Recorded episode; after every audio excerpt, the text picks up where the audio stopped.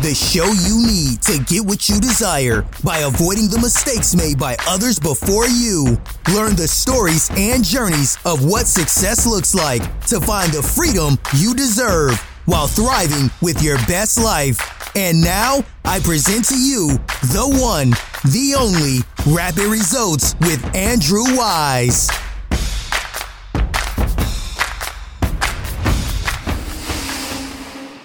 Welcome back to another incredible episode of Rapid Results with Andrew Weiss. We have an incredible guest today, Dai Manuel. And I selected Dai as a guest today because just the energy he brings, not just to his social media, but his real life endeavors are just so incredible.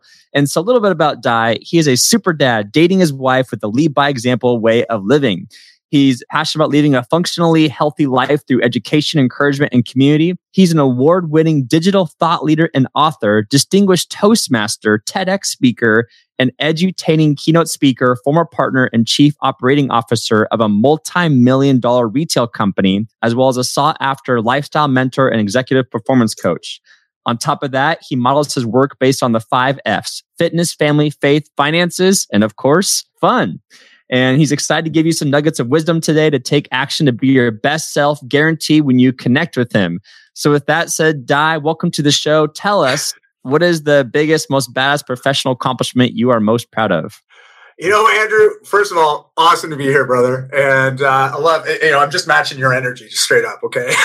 I an opportunity to listen yeah. to a couple of your other broadcasts and I, I knew I got to bring the energy today, you know? So, oh, yeah. so, so thanks for, for being just a great role model on that front. Uh, you, you, know, when it comes to professional endeavors, yeah, I've, I've had a few check marks, but I've also had a few X's. but if I'm yep. talking to the check marks, I, am really proud of one of my first companies. I was a co-founder of, and we scaled it to eight figures a year.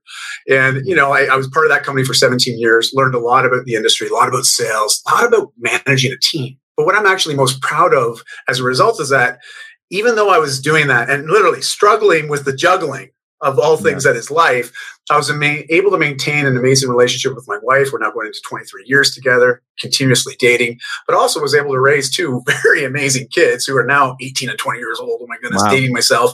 Uh, two daughters, you know, and, and so as much as I was very involved with scaling a business, developing a big team, I was able to maintain the things that truly are most important, you know, which was my relationship with my family, but also maintain my health and well-being especially my mental health. So not without struggles, but that's what I'm really proud of because you know we hear a lot of the opposite on that, don't we? We, yeah. we, hear about great, I went all in on my business, scaled, very successful, but then on the personal life we tend to suffer. And so I'm really proud of that. I was able to maintain that. Not only that, I'm 46. I'm the fittest, healthiest, and, and most mentally healthy I've ever been in my entire life. But it doesn't come without a little bit of work, you know.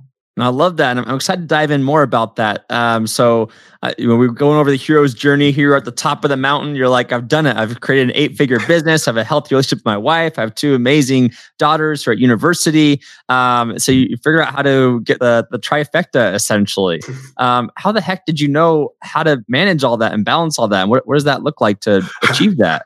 well, the least efficient way of learning, trial by error or trial by fire, right? Like, yeah. I mean, all of us, we, we, we can either learn from our errors or we don't. Yeah. kind of mm-hmm. doomed to repeat them as the cliche goes. But uh, for me, I was just very fortunate that I've had some pretty good mentorship in my life, some great coaches, some wonderful examples of just people that are excelling in many ways, in ways that I wanted to excel. You know, like, I mean, look at your podcast. I mean, Andrew, I look at the conversations that you're allowing all of us to be little flies on the wall and listening in on. I mean, this is how yeah. we learn and grow right as a society as a culture as individuals is, is getting access to this wonderful information and and literally roadmaps right mm-hmm. but we still have to do the work we got to embrace the work. We got to understand that, as they, the, the, saying goes, I'm a big fan of CrossFit, compete in that myself, and uh, as a result, you know, it, the, one of their sayings that, that, you'll see on a T-shirt, you know, is "embrace the suck."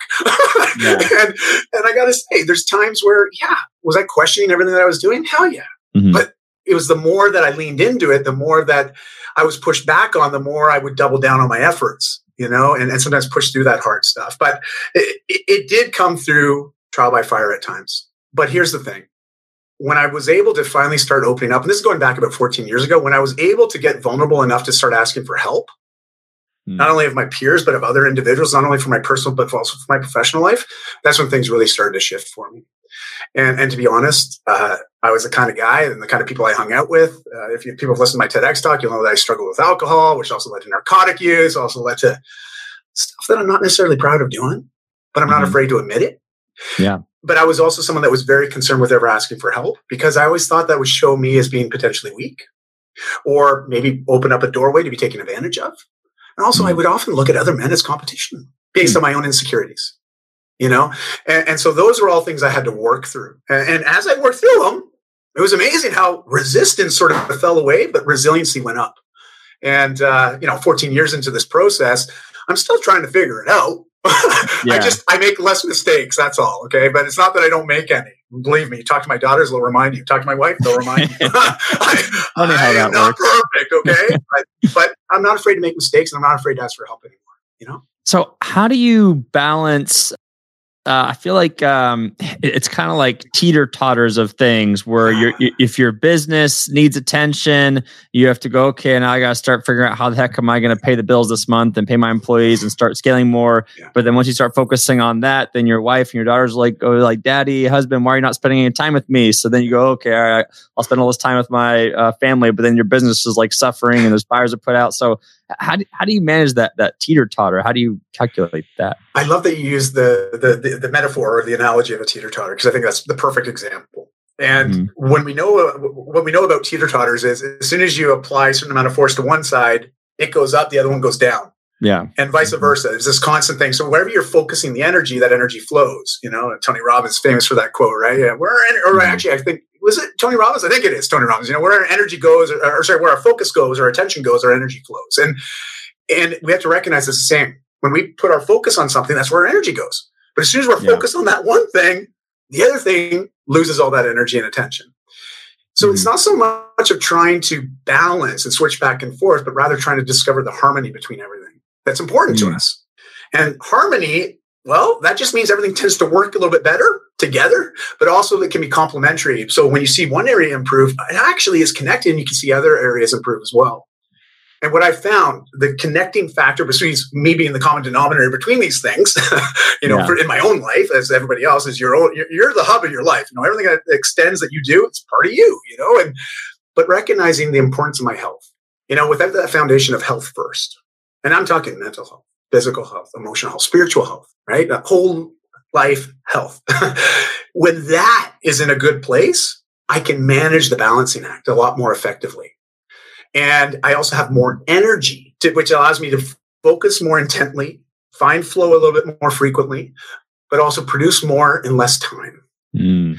Because we only get 24 hours a day, right? And yeah. 168 hours in a week. And it's like, well, how do we leverage this to get the most, you know? And and so that's what I recognize. If my health wasn't in a good place, gosh, everything suffered. It all suffered. My relationships, my quality of sleep, which would then affect my productivity, would uh, affect my ability to just connect with others yeah. Uh, as well as my own motivation would go down. And so that's what I recognized. And that was the piece. Well, by focusing on that, it was amazing Now everything just started. To, and I'm not going to use the term easier because I, I, think that's, well, it's misleading. But it did get simpler. Okay. simpler. Yeah. Yeah. Um, and, and that was it. You know, that, that's really the biggest piece that made the most impactful, uh, uh, most impact in my life, you know, bottom line. Well, I love that, and and so just like you said, the common denominator is having good health and uh, making sure you're, you're taking care of yourself. Because if you can't take care of yourself, how can you take care of your business? How can you take care of your family? And so I, I love the advocacy for that. I, I want to dive a little deeper into you scaling your business. Um, what what are some things that you tell people when they come to you and they go, "Well, I'd like to build an eight figure company. how, how do I do that? Like, what what do you tell people?"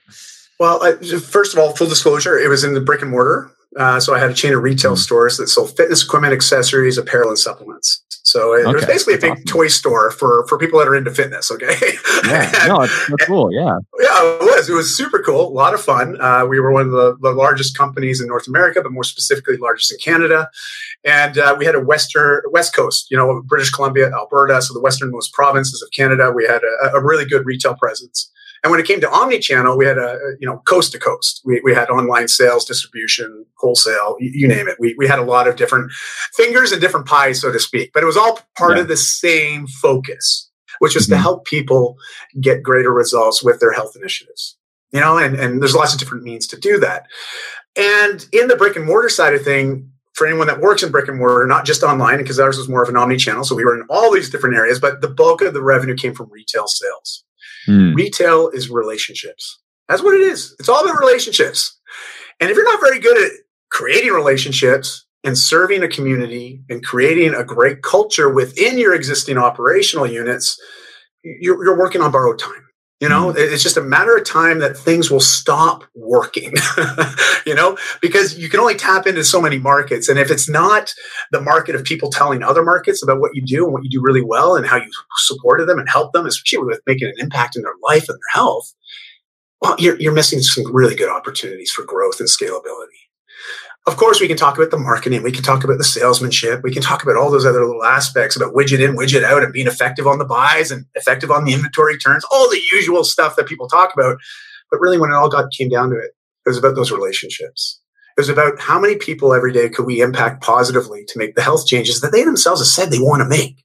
Yeah. And then also not only hold them accountable to that, but support them on that journey. And that was the focus. And we would leverage content marketing in a really big way. And I, I, really got into social media myself personally, but also for a corporate brand. As a CMO and the COO, I sort of had my fingers in multiple pies as well. And uh, I really love the marketing aspect of things, the storytelling piece. You know, that, that ability to tell a story, but to engage people and help them see themselves in that story. Yeah. You referenced the hero's journey earlier. So prime, prime example, right? And, mm-hmm. and it's, I've myself, I was morbidly obese as a teenager you know? So i can relate a lot. I can empathize a lot with people that are struggling with making health changes. Because of that it gives me a different sort of approach when it comes to creating content. I'm not someone that came to fitness naturally okay? I was on the opposite side of that that equation yeah. entirely. But when i made the shifts i made a commitment to myself never to go back there. Mm. and, but people struggle with that. So creating a way to communicate that effectively was something that worked really well for us. And i find this is very uniform across businesses across different verticals you know, it's about how well can you connect with an audience, support them where they're at, but also help them find a solution that actually creates the result that they're most interested in. Because people pay for results, they don't pay for solutions necessarily. you know, it's the result yeah, that we all yeah. want, right? And, mm-hmm. and so that's really what was at the nut of it. If I had to boil it down to something, but there's lots of other things I could talk about. But and at the end of the day, it was because I had an amazing team of people that I worked with. Like that's no, I, mean, I couldn't have done it by myself. Hell no. My partner doing it by himself. Hell no. But we had a great team of people that were also equally motivated and inspired to do the same mission. And, and that's what allowed us to scale, you know, really. No, it makes sense. And I, I love that too. Just the, the customer first. And, and yeah, we would love to hear what, what were some of the marketing methods you guys used to become the biggest in uh, Canada and one of the biggest in North America. I mean, obviously, Canada has a smaller population compared yeah, to uh, We're almost 40 million now. We're almost there. Oh, you're getting there. You're getting We're there. catching up to California, you know? yeah. So obviously, word of mouth would be great in yeah. Canada, but it wouldn't pay the bills for yeah. as big as you guys grow to, to get that North America impact. So, how did you guys go about marketing it um, so largely becoming omnipresent? What did that look like? Well, you know, a lot of it started with the grassroots, quite literally. Mm-hmm. You know, we have these operating units within these different communities, uh, especially like in Western Canada. And, and, something that I started doing with the help of my wife many, many years ago, and this is where we really started seeing everything start to take a lot more traction, was we started hosting events, mm. like local events. They were free to attend. And it, we call them our Sunday Fun Day community. You know, so on Sunday mornings, we say anybody and everybody come join us at one of our stores. We had a little workout studio in the back of one of our retail locations. Oh. We also had a massive parking lot. So during the summer, we were out in the parking lot, but during you know the winter, like it gets winter in Canada. Mm-hmm. Uh, well, you're in New York, you know what I'm talking about here. Like, yeah. Oh, yeah. it gets a little cold, and uh, you don't want to be working out outside. So we had the indoor studio, but we would have these scheduled classes that were just functional fitness based. So it's all you know real life movement patterns, a lot of body weight based stuff. Nothing that was super technical, but it was very inviting because it was a community of people that were there to support each other. There was yeah. no hidden agenda. There was no like sales pitch or expectation that they buy something when they're in the store. It was simply come, let us help you get started on this health journey. Mm. And what turned out, you know, within a matter of months, we were getting about 100, 100 plus people every Sunday morning showing up to do these free workouts. Wow. Oh my gosh. And here was the thing. And I was slow because we'd always say, hey, if you know somebody else that would love to be part of this, just bring them next weekend. Yeah. You know, so it was that instant sort of feedback from individuals saying, thank you for allowing me to bring my, my, my sister next week or mm-hmm. my best friend, or they start to invite more and more people. But something that we started right from the get go, right from that very first session was at the end of every class, we take a photo. I put it up on social and I tag everybody that was there. Oh, wow. Oh, very interesting. Okay. Every yeah. single time. And to the point, I mean, we got oh. hundreds of these photos now, right? By the time that, you know, when I eventually left the company, I mean, they unfortunately decided to stop running that initiative because nobody internally wanted to keep it going, which I thought was crazy, but yeah, that's another story. Uh, but uh, um, regardless, it was just incredible. You know, like just because of that reach that you get and the way the algorithm kicks in, but people love seeing photos of themselves. Also, these were people that were making a commitment publicly to get healthy yeah. They want to share that with people. They want to tell people this is what I'm doing for myself. And look, here's the social proof. I was here with all these other cool people, mm. got supported, had a great workout. Why don't you join me next weekend? Mm. And it was awesome. And here's the thing people started buying stuff. you know, every week they buy more, or they come yeah. back in the week and say, you know what, I've been thinking about getting a treadmill. I can't get it in here every day to work out. So, and I'm like, you can come in and work out for free on my equipment. I don't care because I know eventually you're going to want to take it home. And yeah. Yeah. sure enough, that's what would happen. And, mm-hmm. and it was all free, right? Like it, it is, it was investment of my time, but it was a well worth investment. And that was just one of the initiatives. And we started doing a lot of community initiatives, some fundraiser initiatives, mm. just really great. Well, let's just say it's very PR friendly. Okay. Yeah. Uh, yeah. People love to lock onto that stuff. They like to tell a good story, like to feel like they're making a difference. And we just attach our brand. Now, another piece to that, and this is the secondary piece I'd like to just quickly mention, is I took an active role in just being a very good advocate for healthy living, mm. for mm-hmm. living a life by design, for not being afraid to commit to a process that allows you to see constant measurable improvement in your own life, any area in your life. And I shared that journey. You know, my wife and I were a show, don't tell. You know, so we use social media as a way to show to mentor, to model what we're doing and share if, what our experience is with doing those things. Sometimes it's not pretty, right? Sometimes it's like, oh man, maybe that was a little bit TMI there, you know, but whatever, it doesn't matter. That, that was a decision we made. Raw and real mm-hmm. is our deal. Now, here's the cool part. I started doing that. Eventually, my personal brand outgrew our corporate brand as far as social media reach goes. Wow. And well, that it created a little bit of riff with my partner and some of the people I, in the company, which was yeah, that was sort of the the fissure that I knew eventually would lead us to leaving the company. Like I just I, it, it, the writing was on the wall, as they say. Again, another cliche, but it was very true in this case. Yeah. Uh, but I got to this place where I was very well branded as a lifestyle expert and an authority in the space. The amount of media opportunities I got were ridiculous. Like ridiculous. Like I, I got so much free media. They get me to come on or get me to call in and I'd literally, they'd ask me questions about healthy living, about nutrition, about mindset. And there would always be a little tag there where it would say Dai Manuel, and they would have a tag to the company with our web link. Mm-hmm. And I kept getting invited because here's the thing. And for anybody that's watching or listening right now, please take note of this. If you get invited to do some media and you get on there, you just start pitching and trying to sell yourself, you're never going to get invited back. Yeah. okay. You just won't. You're gone. Like, mm-hmm. forget about it. You will be blacklisted. They're like, hell no. That's like, no, no. It's a big no, no. Okay. Yeah. Mm-hmm. And I always, from the get go, I, I, wouldn't even mention products unless they directly asked me a question. I wouldn't even mention my company name, you know, and, and so they love that. They're like, wow, this is great, you know, because it wouldn't raise any conflict. And they invite me back because they were never threatened or worried that I might try to pitch something, sell something to their audience. Yeah. And that was really good because the amount of reach that we got and free PR that we got from just that initiative. I mean, we calculated hundreds and hundreds of thousands of dollars worth of free media. Oh my gosh. Yeah. And, and so that that was again another one of the strategies that worked really well. So again, these are relationship based, very forward facing, involves time and energy to create the content, tell the story, invite others to be a part of it. It's a long term strategy, but man, is it effective so effective because also our analytics started to crank up, you know, and all of our social networks, my own social networks, the domain authority with Google and other search engines started going up. So we got again more uh, free SEO, you know, more search engine optimization, more keywords were starting to rank because of all these other sites linking into ours because we were starting to be seen as an authority in the space that had great content. And that was it, man. Those are the two like real key pieces from a sales and marketing place that, that really made a difference for us. And, and I think that's so important that you mentioned all that because you know I, I follow a, uh, a, a sports highlights account and they talk about how you know one of the reasons why the NBA I, I love watching the NBA I love playing basketball cool. one of the reasons why it's grown so much as a brand is because rather than just focus on teams people actually focused on people on the teams because people are the brand and like people relate more to people than they do to like a quotations company essentially. And so it makes a lot of sense how your brand grew bigger than the company's brand because you're, you're a person and, people uh, understand people more. And so that's a good reminder to like make that a focus. And I, I know too, like for um, you know SpaceX and Tesla, like people think, oh, Elon, like, but if they don't have like a name that they can or a face they can put to the brand, then it doesn't resonate as well. And so, did you kind of know that going into the, no. the company? I had no idea. I had no idea. Okay, it was a again sort of trial by error, right? But yeah. uh, I, I knew that it made me feel good mm. to create content that supported people with their own changes because I know that's what also helped me sustain a lot of my changes in life was modeling other people's good habits, right?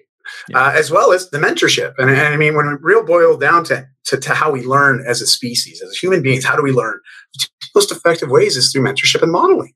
Yeah. And and so I, I knew that I wanted to incorporate something that would at least empower people to make change. Mm. Because to be fair, change is it's intimidating. It's hard. Like I'm a bit of a movie buff. You can tell like all the comic stuff behind me, and I'm a bit of a nerd, and uh, I got no problem with that. I'm a proud nerd, and uh, I love my comic yeah. books and some of those greater than life stories. But you know, when you think back to Raiders of the Lost Ark, Indiana Jones, Harrison Ford, that very first movie back in like the early 80s, right? Like he's running away from this massive boulder trying to escape this this this huge monolith that's, you know, just barreling down at him. Most of us feel like that represents change in our lives.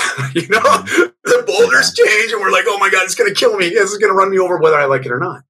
So, you know, adopting more of a, a champion's mindset or a, a, a positive relationship with change is going to help make us all more resilient. Mm. Doesn't mean we have to love change, but we can be more accepting of it. And then we can also adopt other habits that support us through change rather than being so resistant to change. And, and, so those are some other little pieces that I knew I wanted to support people with. And I just started talking about it. You know, it was amazing. Just started talking about it. Just started sharing. This is what's going on for me. Oh man, I struggle with this. Oh, here's something I tried. Man, don't try that at home. You know, like quite literally. yeah. this, here's what happened. You know, and uh, you know, people caught on and they they really enjoyed the content and the authenticity. I love that. I love that. And thank you for sharing that. I had another question when you mentioned how you used to be morbidly obese. And, uh, you know, for me, my, my fitness story is, uh, you know, I, I, grew up with a, a, quote unquote skinny family. I'm like, oh, I never want to be skinny. So I got to lift weights and get as uh, big as possible. but of course, we're still very, very active. And, uh, you know, we would never, I guess, I guess we were better about, and I always try and eat as much as I can to be as tall as I could kind of thing. So the question is, when someone's looking for a coach about losing weight, mm-hmm. um, you know, I, have heard that comment of like, oh, well, why would you listen to someone who's never had the experience of being mm-hmm. obese before, uh, a, about uh, coaching about being obese? And I guess kind of vice versa. If mm-hmm. someone's like, oh, I ought to listen to someone who's been uh, obese before if they don't know that I've been healthy, but I still want to get healthier kind of thing. Does that, does that question make sense? It does. And I think actually a really relevant example of this right now, if I'm going to take something from popular media, is Ted Lasso. All right. Like a lot of people are familiar with the show. It's very inspiring. It's comical, but at the same time, they're attacking some very serious conversations, serious topics, you know, some, some sensitive themes. Mm-hmm. But you look at him, here's a guy that's never coached football, soccer in his life, right? And yet he's a great coach, like mm-hmm. magnificent coach. Doesn't understand the sport, but man, he can get a lot out of his people. He is a great leader. And I think it's a prime example of the difference between coaching and mentorship. Mm. You know, mentorship is really quite interesting because often when we find a mentor, it's usually someone that's just a few steps ahead on that same hero journey that our, our us ourselves are wanting to take, you know, or yeah. maybe have already embarked on. They're on a similar journey. Maybe they've already achieved a certain result that we ourselves are wanting to achieve they can mentor us through the process and say, you know what, I tried this. What you're about to do, I tried it. I tripped here, here, and here. you might want to try it this way. Awesome. Because they've been there. They've done it. Literally, they got yeah. the t-shirt to prove it, right? Like, here we go. Like that is mentorship. Where coaching, which is amazing as well. I'm not knocking coaching because coaching is very specific. It's a great skill and it helps people achieve more you know, quite literally get out of their own way a little bit more, right? But it doesn't necessarily mean that coach has firsthand experience in actually doing the thing that they're helping you to to potentially do. Yeah, and, and so I think that's a, just a nice way of sort of um, providing an example of sort of that difference between the two. And uh, for myself, I've been fortunate enough; I've had both. You mm know, and and when it comes to the fitness side of things and the health coaching side of things, I am in a different position because I have been on the other side of the fence. I know what it's like to be in a state of unhealth. Yeah. I know how it affected me mentally, emotionally. I know how it affected my relationship. So when I'm speaking to somebody, I, I, always come from a more empathetic place than maybe somebody that hasn't already had those experiences. That's really the only difference, you know? Mm. And teach their own. It's all about a relationship with that coach or mentor. If you have a good relationship and you're willing to be coached or mentored, you're going to get results. You know, as long as you're not afraid to do the work and you're not afraid to be challenged a little bit and you're not afraid to be held accountable. yeah, you know, like, yeah. Yeah, but mm. but both are very uh, serving and help us all with change. But uh, yeah, that that you know was sort of my two cents on that. No, I, I, like what you said about that. It just it goes back to remembering that yeah, there's mentorship and there, there's coaching, and that everyone needs to figure out what what they believe works best for them. Because you could have a coach, like like you said, who's never been unhealthy, but he's helped hundred people lose hundred pounds each, kind of thing. Where exactly. you've had a mentor is like, yeah, I know what's been to healthy, and here's what worked for me, and so here's how this can work for you too. So I, I love how you phrase that. I, I want to dive into uh, your, your, personal relationships a little bit because I know. Uh, for, for, those entrepreneurs listening, you know, I, I, read tweets from time to time where it says, "Oh my gosh, uh, you should never let your family distract you from building your business because uh, you, you, have a business to build." And of course, some people are like, "Don't spend any time on your business because you have a family to take care of." What's a, a conversation look like when uh, you know that you have to get a lot done with with work, but your your wife or your kids want a lot of extra attention that week, but you know like this is a pivotal week or two or month in your business that you really got to put in extra hours in, and you really can't spend time with family because it's a short term, hard working time for long term growth. Uh, how can people have those conversations with their family to help them understand better? Well, I think you, in a way, you've also answered the question only because of that last statement. You know, you talked about the conversation piece. Mm-hmm. You have to have the conversation. you know, there, has got to be communication, and I think a lot of us feel almost guilty to broach the conversation in certain mm-hmm. situations because it makes us, you know, we have a certain expectation for ourselves, and you know, we we might have a certain identity that is attached to our ego, and we believe we're we're X Y Z. Like I, I believe I'm a great father Okay, but if I believe I'm a great father, that means I have to be present for my family. I have to be there to support them, especially when times are tough. Yes, that's true. But can that coexist with the same idea that I'm a great business owner? Mm. Oh, well, to be a great business owner, I got to be prepared to put the time in. I got to be prepared to hit the numbers. I got to be prepared to lead by example so my team can follow. You know, like there's a heavy weight that we're carrying for there too. Can those two ideas coexist? You know, and I think that's where we run into challenges. I know I did. Yeah. I know that I, I, had a certain belief that I was X, Y, Z, but then I believed that to be that, to be a great dad, I had to be there for my family. I had yeah. to be at all the special events. You know, I, I had to be there when they needed help. What I realized is they really just wanted to have the support and know that I was present and aware of what was going on. Yeah. My wife would often say, like, I don't need you there. I got this, you know, like, wow. but if I didn't have that communication, at least have the, the, the, the conversation with her to let her know, listen, next week I've got this, this, and this happening. I got a supplier coming in town. We have a couple, you know, uh, unscheduled uh, visitors coming in, or maybe we got an audit going on, like whatever. It's like, I know we got this with the kids. I know it's a soccer game, but I'm going to be really challenged to make that. You got that on your own. You okay with that? Yeah, no problem, no problem. And I'll also talk to my kids about it. Be like, hey, Chardonnay, yeah, next week, I know you got the soccer game. I've got another commitment. If I can get through that commitment sooner, I'll make it but the odds of that are pretty low right now. But don't yeah. worry, I know you got a game also on the weekend. I'm going to be there for that one. Mm-hmm. You know, so it's it's it's recognizing that I got to choose my battles. I can't fight them all, but as long as I communicated with my family, you know, it's amazing how much not only do they appreciate, but they felt supported because at least we were all on the same page. We were all aware of what was important for one another, and we were there to help each other when we could. You know. Mm. And uh, the biggest thing with kids, especially, is make a commitment and keep it. I mean, that's good rule in life, to be honest. It's accountability, right? Yeah. yeah. but yeah. especially with kids, especially with kids, because they remember everything. You know, they remember it all. It's like you said you're going to do this, and then you didn't show up. And it only takes a few of those times, and then they'll stop asking you to do stuff. Mm-hmm. They really will. They'll stop asking you to come. They'll stop asking you or even expecting you to show up because they're just they've been disappointed too many times because yeah. you've said something and you didn't follow through on it, and that doesn't make us feel good as a business owner, as a as a human being, you know, as a parent, like, and, so those are a couple things that I know I had to work through. I had challenges with because I always had this two identity pieces and I didn't believe that they could coexist. I always thought I had to compromise on one to have the other. Mm. And that's not necessarily so, you know, it, but you have to be really good at time blocking. managing your commitments, yeah. and not overextending yourself. And I, I take it you're probably in the 5 a.m. club, right? Do, do you oh, go 5 a.m. every day? Since since I was 18. Yeah. Yeah. Since you were Between 4.30 and 5, I don't even set an alarm. I just get up between 4.30 and 5 automatically. Uh, I'm wow. usually in bed though between 9 and 10. So so everyone knows okay. I'm, I'm, getting in six to seven hours solid sleep every night. And yeah. it's not about quantity, it's about quality of sleep. Yeah. I do monitor my HRV. I look at my resting heart rate. I also look at REM cycles. So I am a data nerd. I'd like to watch that stuff so yeah, I can see what's going on. All that.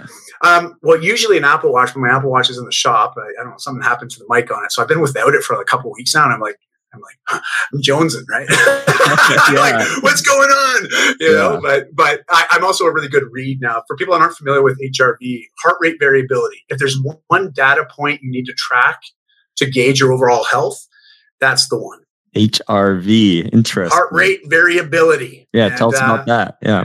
Well, there's this variance in our heart rate right? But you know, think about the lub and the dub. you know, uh, there's a variance. Now, the greater the variance means the more resilient we are at managing stress, anxiousness, uh, the the unknowns, let's say, uh, that challenge us. And when HRV is chronically low, it's usually a sign that there's something else happening, something systemically, like maybe chronic stress. Maybe we're not uh, regulating certain hormones like cortisol you know, which is a stress hormone. We, we need cortisol. Some cortisol is good cortisol, but usually when we get quality sleep at night, that regulates. And, and, you know, we get this sort of uh, nice sort of, uh, because in the morning our cortisol spikes and it's part of what helps us get up and gets us alert for the day. But if hmm. you're constantly chronically high on cortisol, and as men, if there's any men out there and you've got like the best looking four pack and you just can't lose that bottom ring, I'm going to gamble and I'd be willing to take this bet any day of the week that you're probably not regulating cortisol very well. And it probably ties into your sleep, anxiety, and either sugar or caffeine uh, consumption.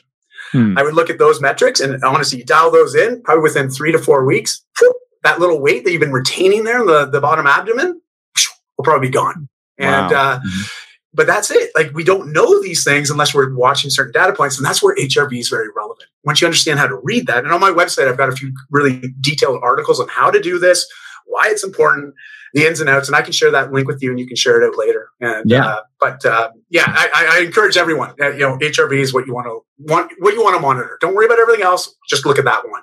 Well, and we'll definitely mention the link at the end of the show too. But just in case someone's listening in, like, oh my gosh, you got to go to the website right now. What, what is that website you want people to oh, go to? Yeah, yeah. pretty easy. DaiManuel.com.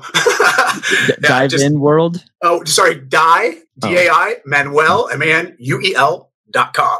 Uh, oh, so it's just my name.com. And uh, yeah, perfect. but if you type in HRV and DaiManuel.com into Google search, it will pop up with all the articles on HRV on my site. And uh, there's three of them, but there's two that rank the top. Those are the main ones you want to look at. Oh, I love it. Yeah, and I'm definitely excited to talk more about uh, executive performance. And mm. uh, before we get into that, I want to ask about uh, kids and, and running yeah. a business. Um, I'm sure you're aware, it's all over the news. You know, the world population, or at least hmm. not the world, maybe not the world population, but at least a lot of countries, their population is declining because they're they're too afraid to have kids. It costs too much. It's too much responsibility. It takes away from the relationship you have with your spouse. It takes away from your business. T- tell us more about how you guys approach things and how you're able to manage all that. Uh, that's a really big question. And uh, I, I, know it's highly subjective. Uh, we could try to dive into the objectivity of it. I'll, I'll, speak more from my own personal experience. You know, like I, I knew I always wanted to have kids. So did my wife. Mm-hmm. And so we started having kids quite young. I mean, I was in my mid 20s, she was early 20s, and uh, we knew we wanted to be young parents, but we also knew I wanted to be a young enough father that I had a lot of life left once they moved out of the house. Yeah, you know, like mm-hmm. that that was a big part of what we wanted, and uh, we also wanted to travel with the kids, and we knew that you know for us to be younger parents would allow us more energy, more time, and just a little greater flexibility. You know, and it was just something that we was important to us. I know it's not like that with a lot. A lot of my friends are just having kids now, and they're like in their early forties. You know, yeah. and they're in a different chapter of life, different season. All good. Mm-hmm. Uh, but for me, you know, I always wanted a family and I wanted a couple kids. And so I checked the boxes, had the couple kids, but I knew that it was going to change my attention because before I met my wife, it was all about me. Me, me, me, me, you know? Then I met my wife, and then it was we, we, we, we, we. Yeah. Then I had my mm-hmm. kids, and it's all them, them, them, them, them. Oh, and, yeah. And I had to sort of fumble my way through it, to be honest, uh, of trying to figure out how do I manage all this stuff because I mean, I was still quite young, very immature. not very well seasoned in life, you know, and so I was struggling just to manage myself, let alone a family. Mm-hmm. And so I can appreciate there's a lot of intimidation around that because it's a big learning curve. yeah. Mm-hmm. And there's no turning back on that, right? Like it's like you're making a life commitment. And so I can appreciate in some countries there might be some intimidation around that. There's the cost aspect to it, but there's the time aspect, which I think is the biggest stressor for folks. It's a big responsibility. Yeah.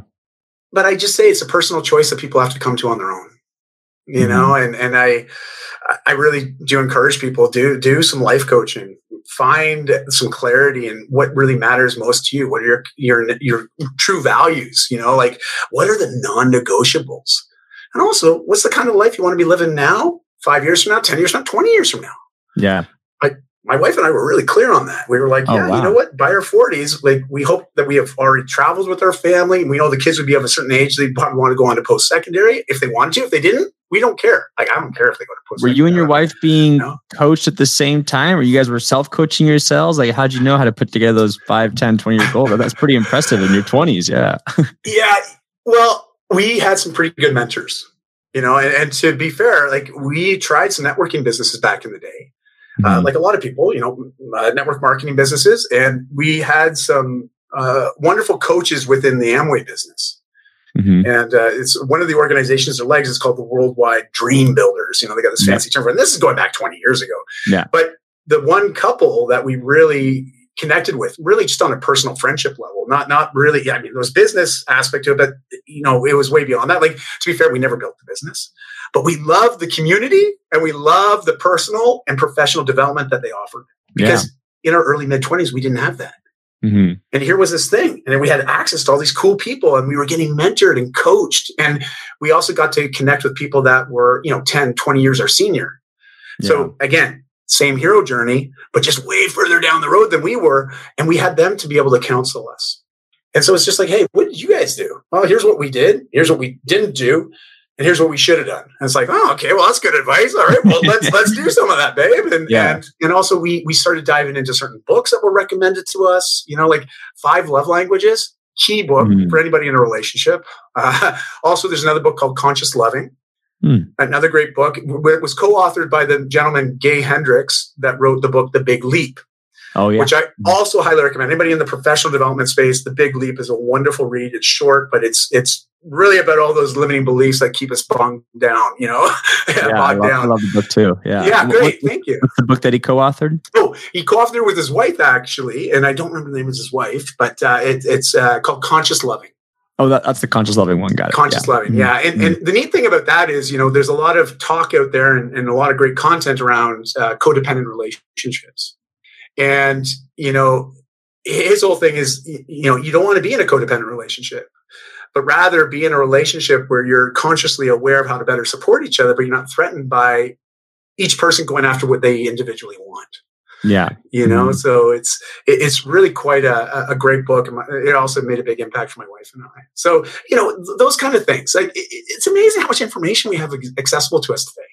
Like there really no, is no excuse, right? No, well, I would say the issue is not information, but of mm. course the filter of information. Just like, fair. Yeah, yeah, yeah, fair, fair, fair. That's a there's a lot of bad advice out there too, and, and, so figuring out the advice that works best for you is definitely tricky to figure out. But uh, but I definitely True. hear you that uh, it, it's good. Uh, yeah, look at multiple perspectives and at least know the answer is there somewhere.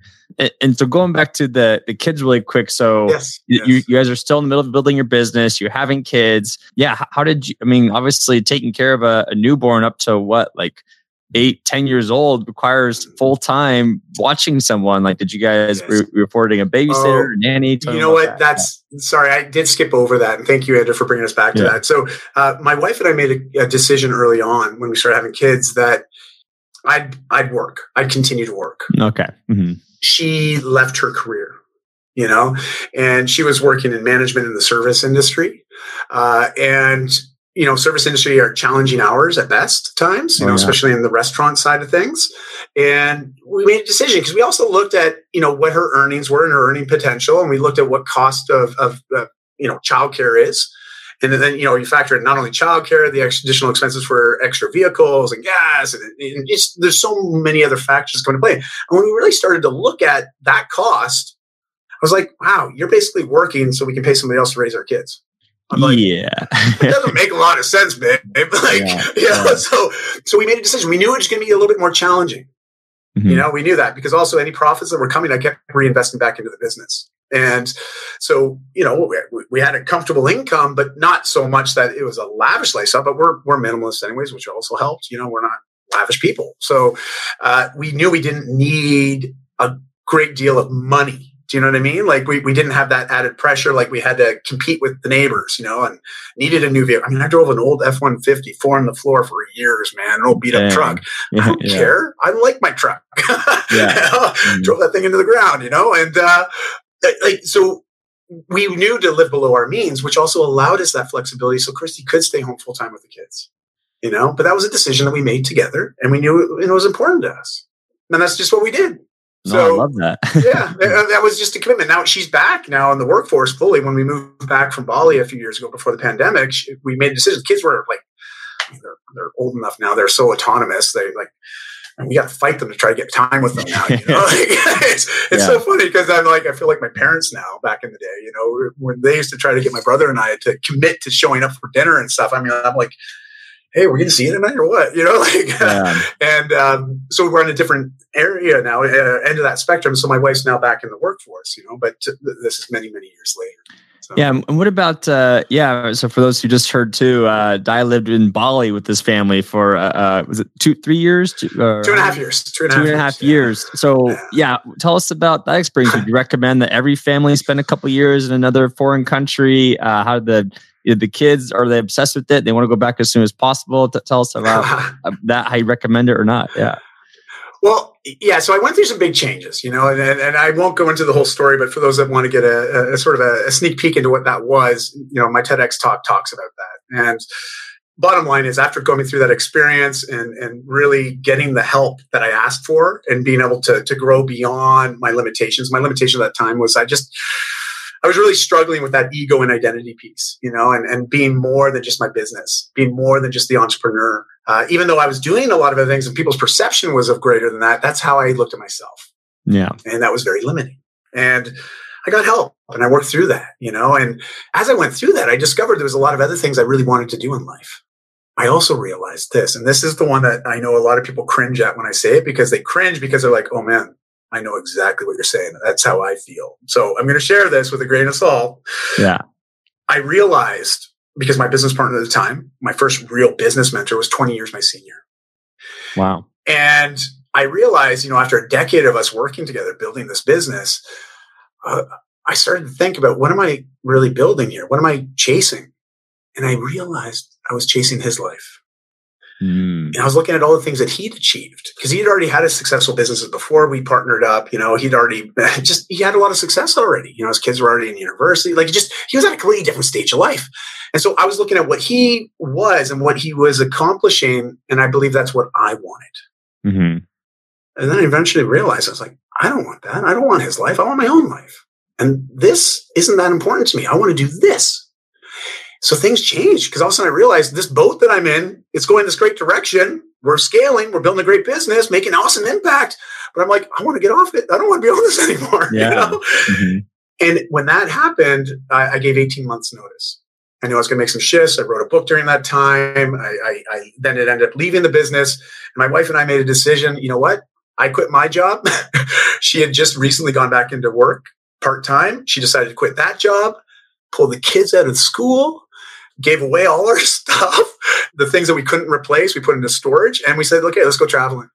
Wow. And we had no plan though. Okay. Like we're bad examples of this, or maybe we're good examples. I don't know how to look at it, but I'll let people decide that themselves. But we had no real plan other than we were going to go south and chase the sun. Mm, so those that are in that. Canada during winter, you know why I said yeah. You know, yeah, it's yeah. like, no, we're going south. And so we, we, we made our way down to California and visited some family and friends. And I had just published the book. So we had opportunity to meet different communities and different areas. And, and so it was sort of an impromptu book tour, if you will. Eventually though, we decided to go overseas because the, the main reason why we stayed in North America was my father was dealing with pancreatic cancer. Mm. And so we knew we didn't want to go too far because it was just a matter of time, you know, and, and so also because I made that shift and freed up that time, I had the opportunity to spend the last six months with my dad when, during that end of life period. Yeah. And that was my family did too. We moved back to Ontario, just outside of Toronto. We got to spend that time with him. Had I not made that change and left my company, I wouldn't have had that ability. I just wouldn't have. So it's it's interesting how our choices, even though right now we think, you know, maybe I'm making the right decision, maybe I'm not, you'd be surprised what doors open up when you close some. And it was a nice reminder of that. But anyways, my dad passed and we're like, okay, you want to go overseas now? We're like, yeah, let's do that. Mm-hmm. So we thought we'd go to Bali for three months.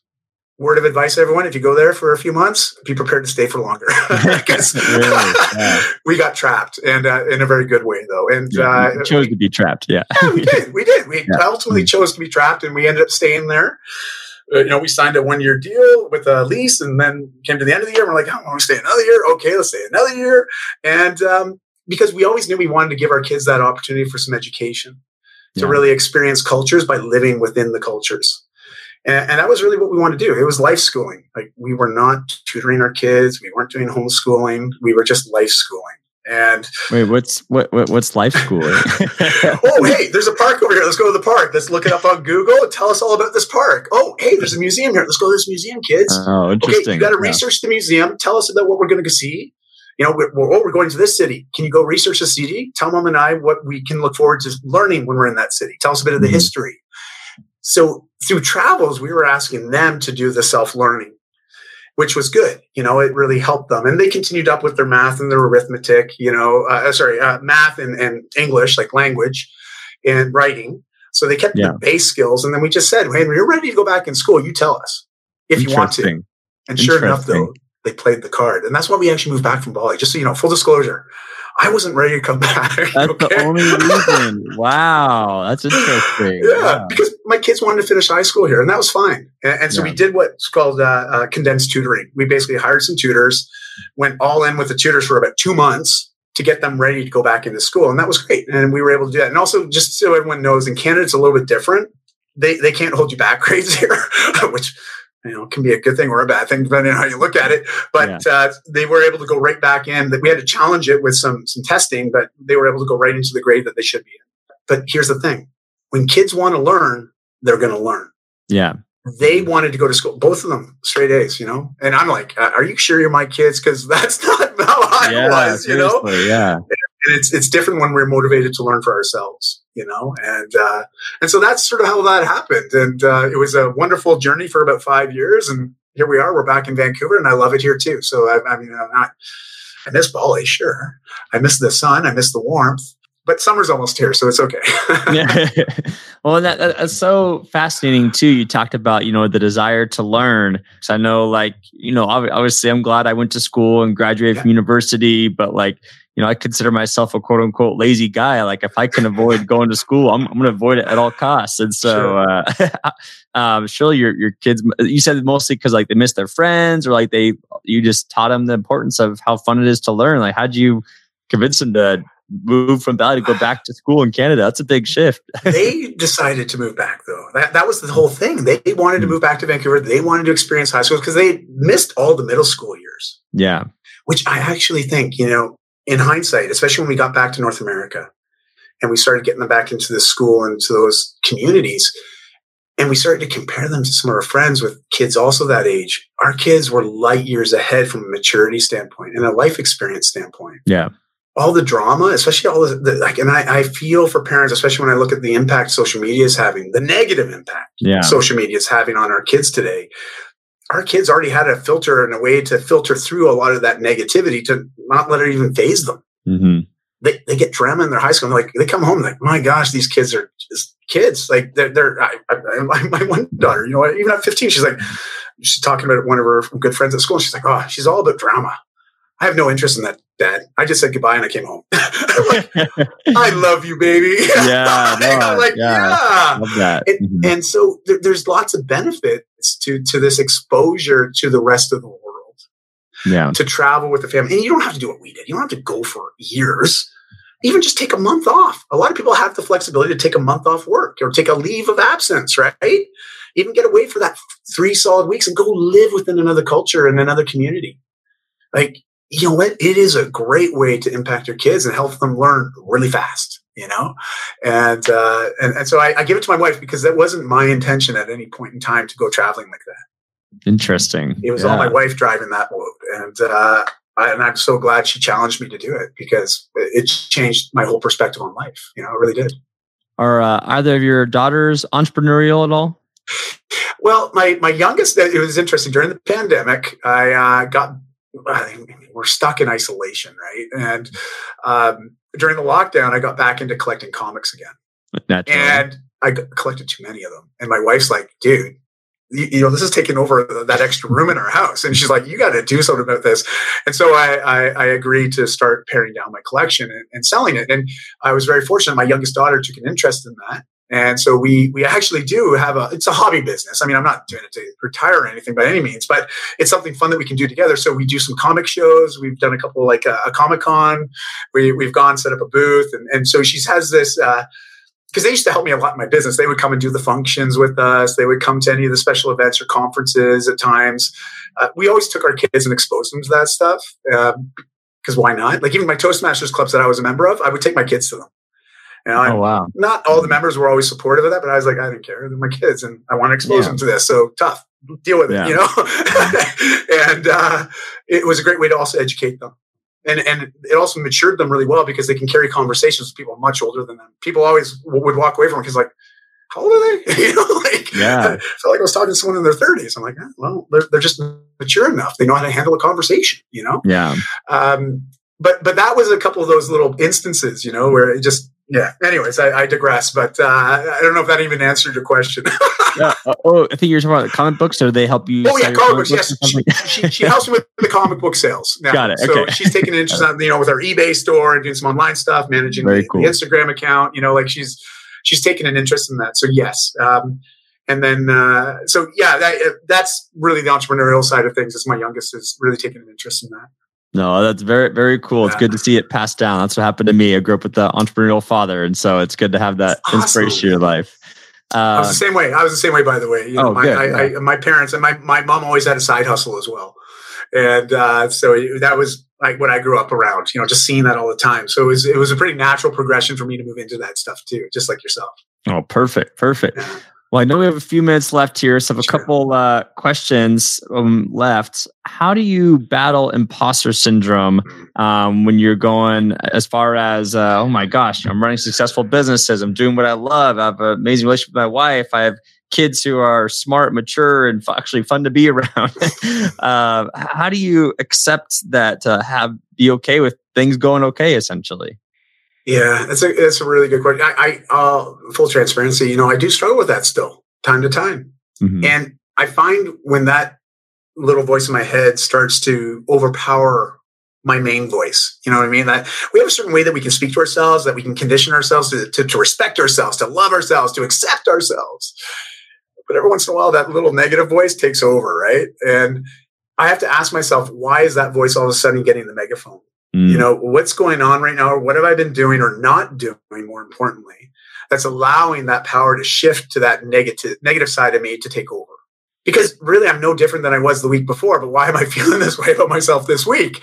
Yeah. And I have to start to look at the things that usually when I'm not doing consistently anymore. I look at my sleep patterns. You know, I, I look at my relationship with my wife, my kids. You know, am I still feeling connected? Am i getting that that relationship deposits you know that love deposit from my family you know? Because if i'm feeling disconnected in those areas it starts to affect me personally. And that little voice starts to take over. And so it's a matter of trying to right the ship so to speak you know get back to doing the basics that i know will make me feel better in the instance. And, and so my wife and i uh, we have this little thing that we'll give each other permission to have fofr days so F O F R. And, and I invite anybody else to do this. Now, F, the first F is the F word. Okay. Uh, I don't know if we can swear on this, but I'm just going to say this is the F word. Yeah. And it's off from reality. F mm. off from reality days. What it is, is we give ourselves permission to take a day, clear our schedule, and do nothing but self care. Mm. One of my favorite things to do on one of those days because I, I know I'm feeling bad or I'm down or my energy's in a bad place. I'm like, oh man, I don't want to do any interaction today with anybody because I'm not going to be my best self. It's not going to be positive. I'm not. I'm going to walk away feeling like, oh, I could have done this. Could you know, you start second guessing everything. And so in that moment, I know I need a hard reset. And for those that are as old as me, you remember back on the computer keyboards, Control Alt Delete. Yep. the hard reset, right? So this is basically the hard reset. And what I'll do is I'll I'll schedule in a massage, I'll get a haircut, um, especially during the winter months because I'm affected by SAD, seasonal effectiveness disorder, mm-hmm. lack of sun. So you can imagine living in freaking Canada. Six months yep. of the year, it's like, oh my god, I feel sad. Um, so I'll go to the tanning beds once a week, you know, yeah, just so I get a little bit of that vitamin D. Ten minutes is all I need, and I feel better. Wow. And so I'll, I'll mm-hmm. haircut, massage. I will uh, go for a quick tan. I'll go for a walk or a bike ride if the weather permits it. I'll get a workout in.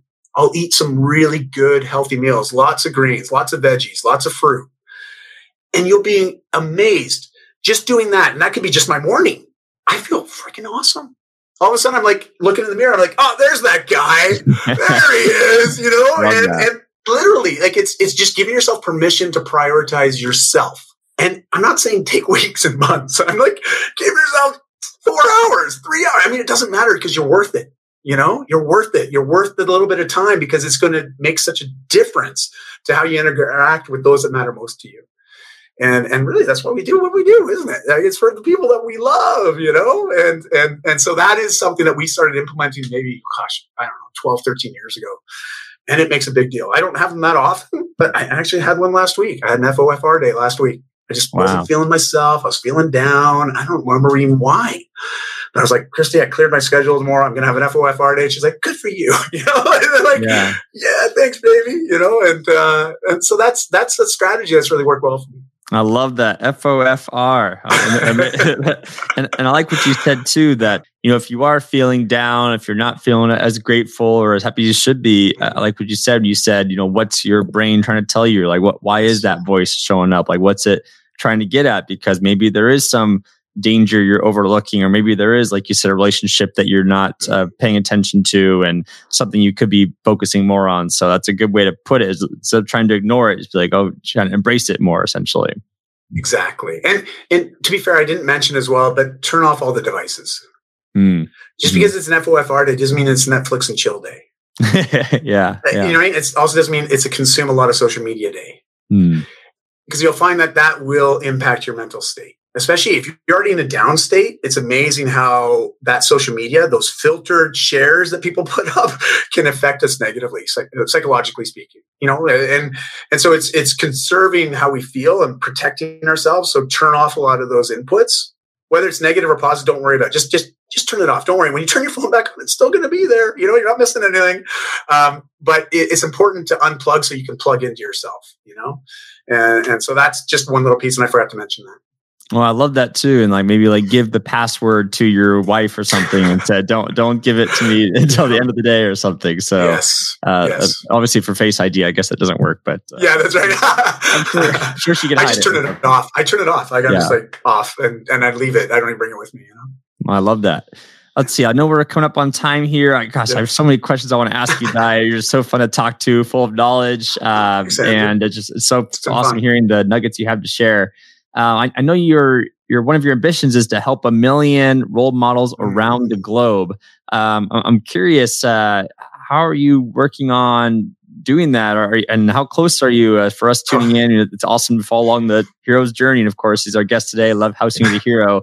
We're, we're curious, how, how, are you going about um, going after that?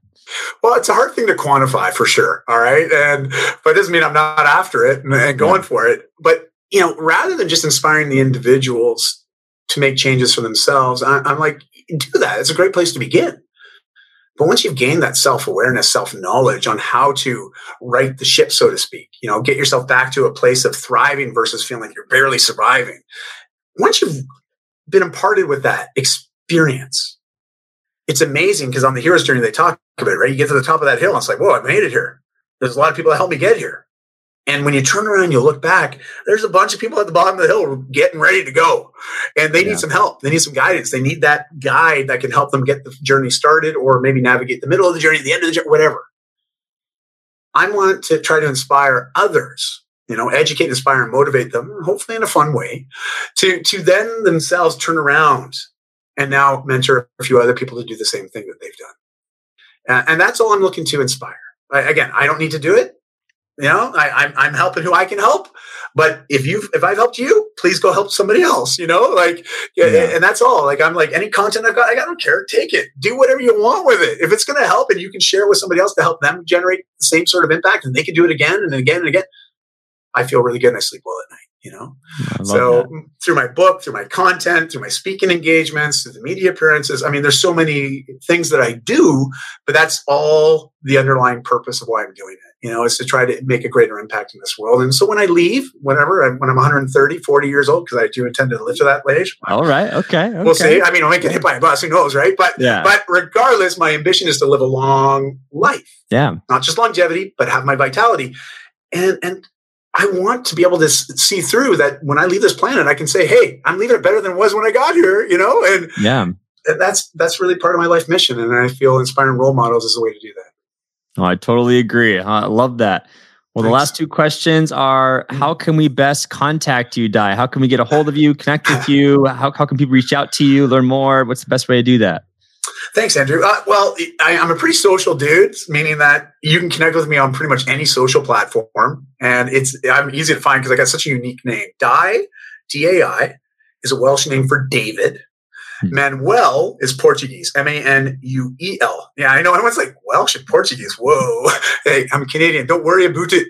Okay, so uh, it's uh, you know what I mean. And um, but if you can spell that name, you'll find me on any platform. But if you want to connect, Instagram, LinkedIn, and Facebook, I'm most active on. If you shoot me a DM, I only ask for a little bit of grace because I don't let anybody else touch my communications. Mm-hmm. Nobody, nobody on my team. I, I, I do that myself. Wow. But I do ask for a little bit of grace because if I don't get back to you right away, don't worry. I will get back to you. It just might be a few days.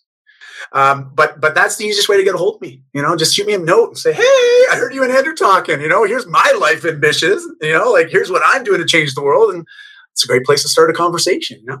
Well, I love that. And the fact that you're so open to accepting requests too. And people are like, oh, yeah, I'm too busy. But in fact, it's actually you too, not like, oh, this is Jessica from Dai's team. It's like, no, oh, it's me. so, it's just me, you know? So it's, it's all good. But I, I, have always, I like that. Okay. I like connecting with people. It fulfills me. It makes me feel good. And, and it just gives me an opportunity to, to live into that goal of inspiring a million role model. So, you know, I welcome it. Bring it, bring it. Love it. And then the final question is what's the one takeaway you want someone to have from this interview today? Ooh. You know, change is going to happen whether you like it or not. Mm. Buddha, like 2,600 years ago, okay, a guy much wiser than me. yeah. he said, There's only one thing we know to be absolutely certain it's that nothing stays the same. Mm. This universe of ours is impermanent. Everything's in a state of flux and a state of change. Now, it's funny. We fast forward 100 years, science caught up to say, hey, you know what? Buddha was right. He's absolutely correct. That yeah. is the nature of the universe. It's just mm-hmm. a bunch of space and everything's changing. When you accept that as a truth, change becomes different, you know, and, and it becomes something that we can embrace. It doesn't mean we have to like it, but we can embrace it, work through it, but also be an advocate for change in our own lives. And I, I, hope that's the one thing that people take away is that you feel a little bit more positive about change. And next time you see it coming, like that big boulder chasing Indiana, you're like, okay, I can move out of the way. I don't have to freak out. yeah. you know, yeah. it's coming anyways, right? So why not have more fun with it and, and, and learn how to make it a positive rather than feel like it's a negative? And, and so that would be the one takeaway I'd love people to take away today. Oh, an excellent takeaway d- indeed.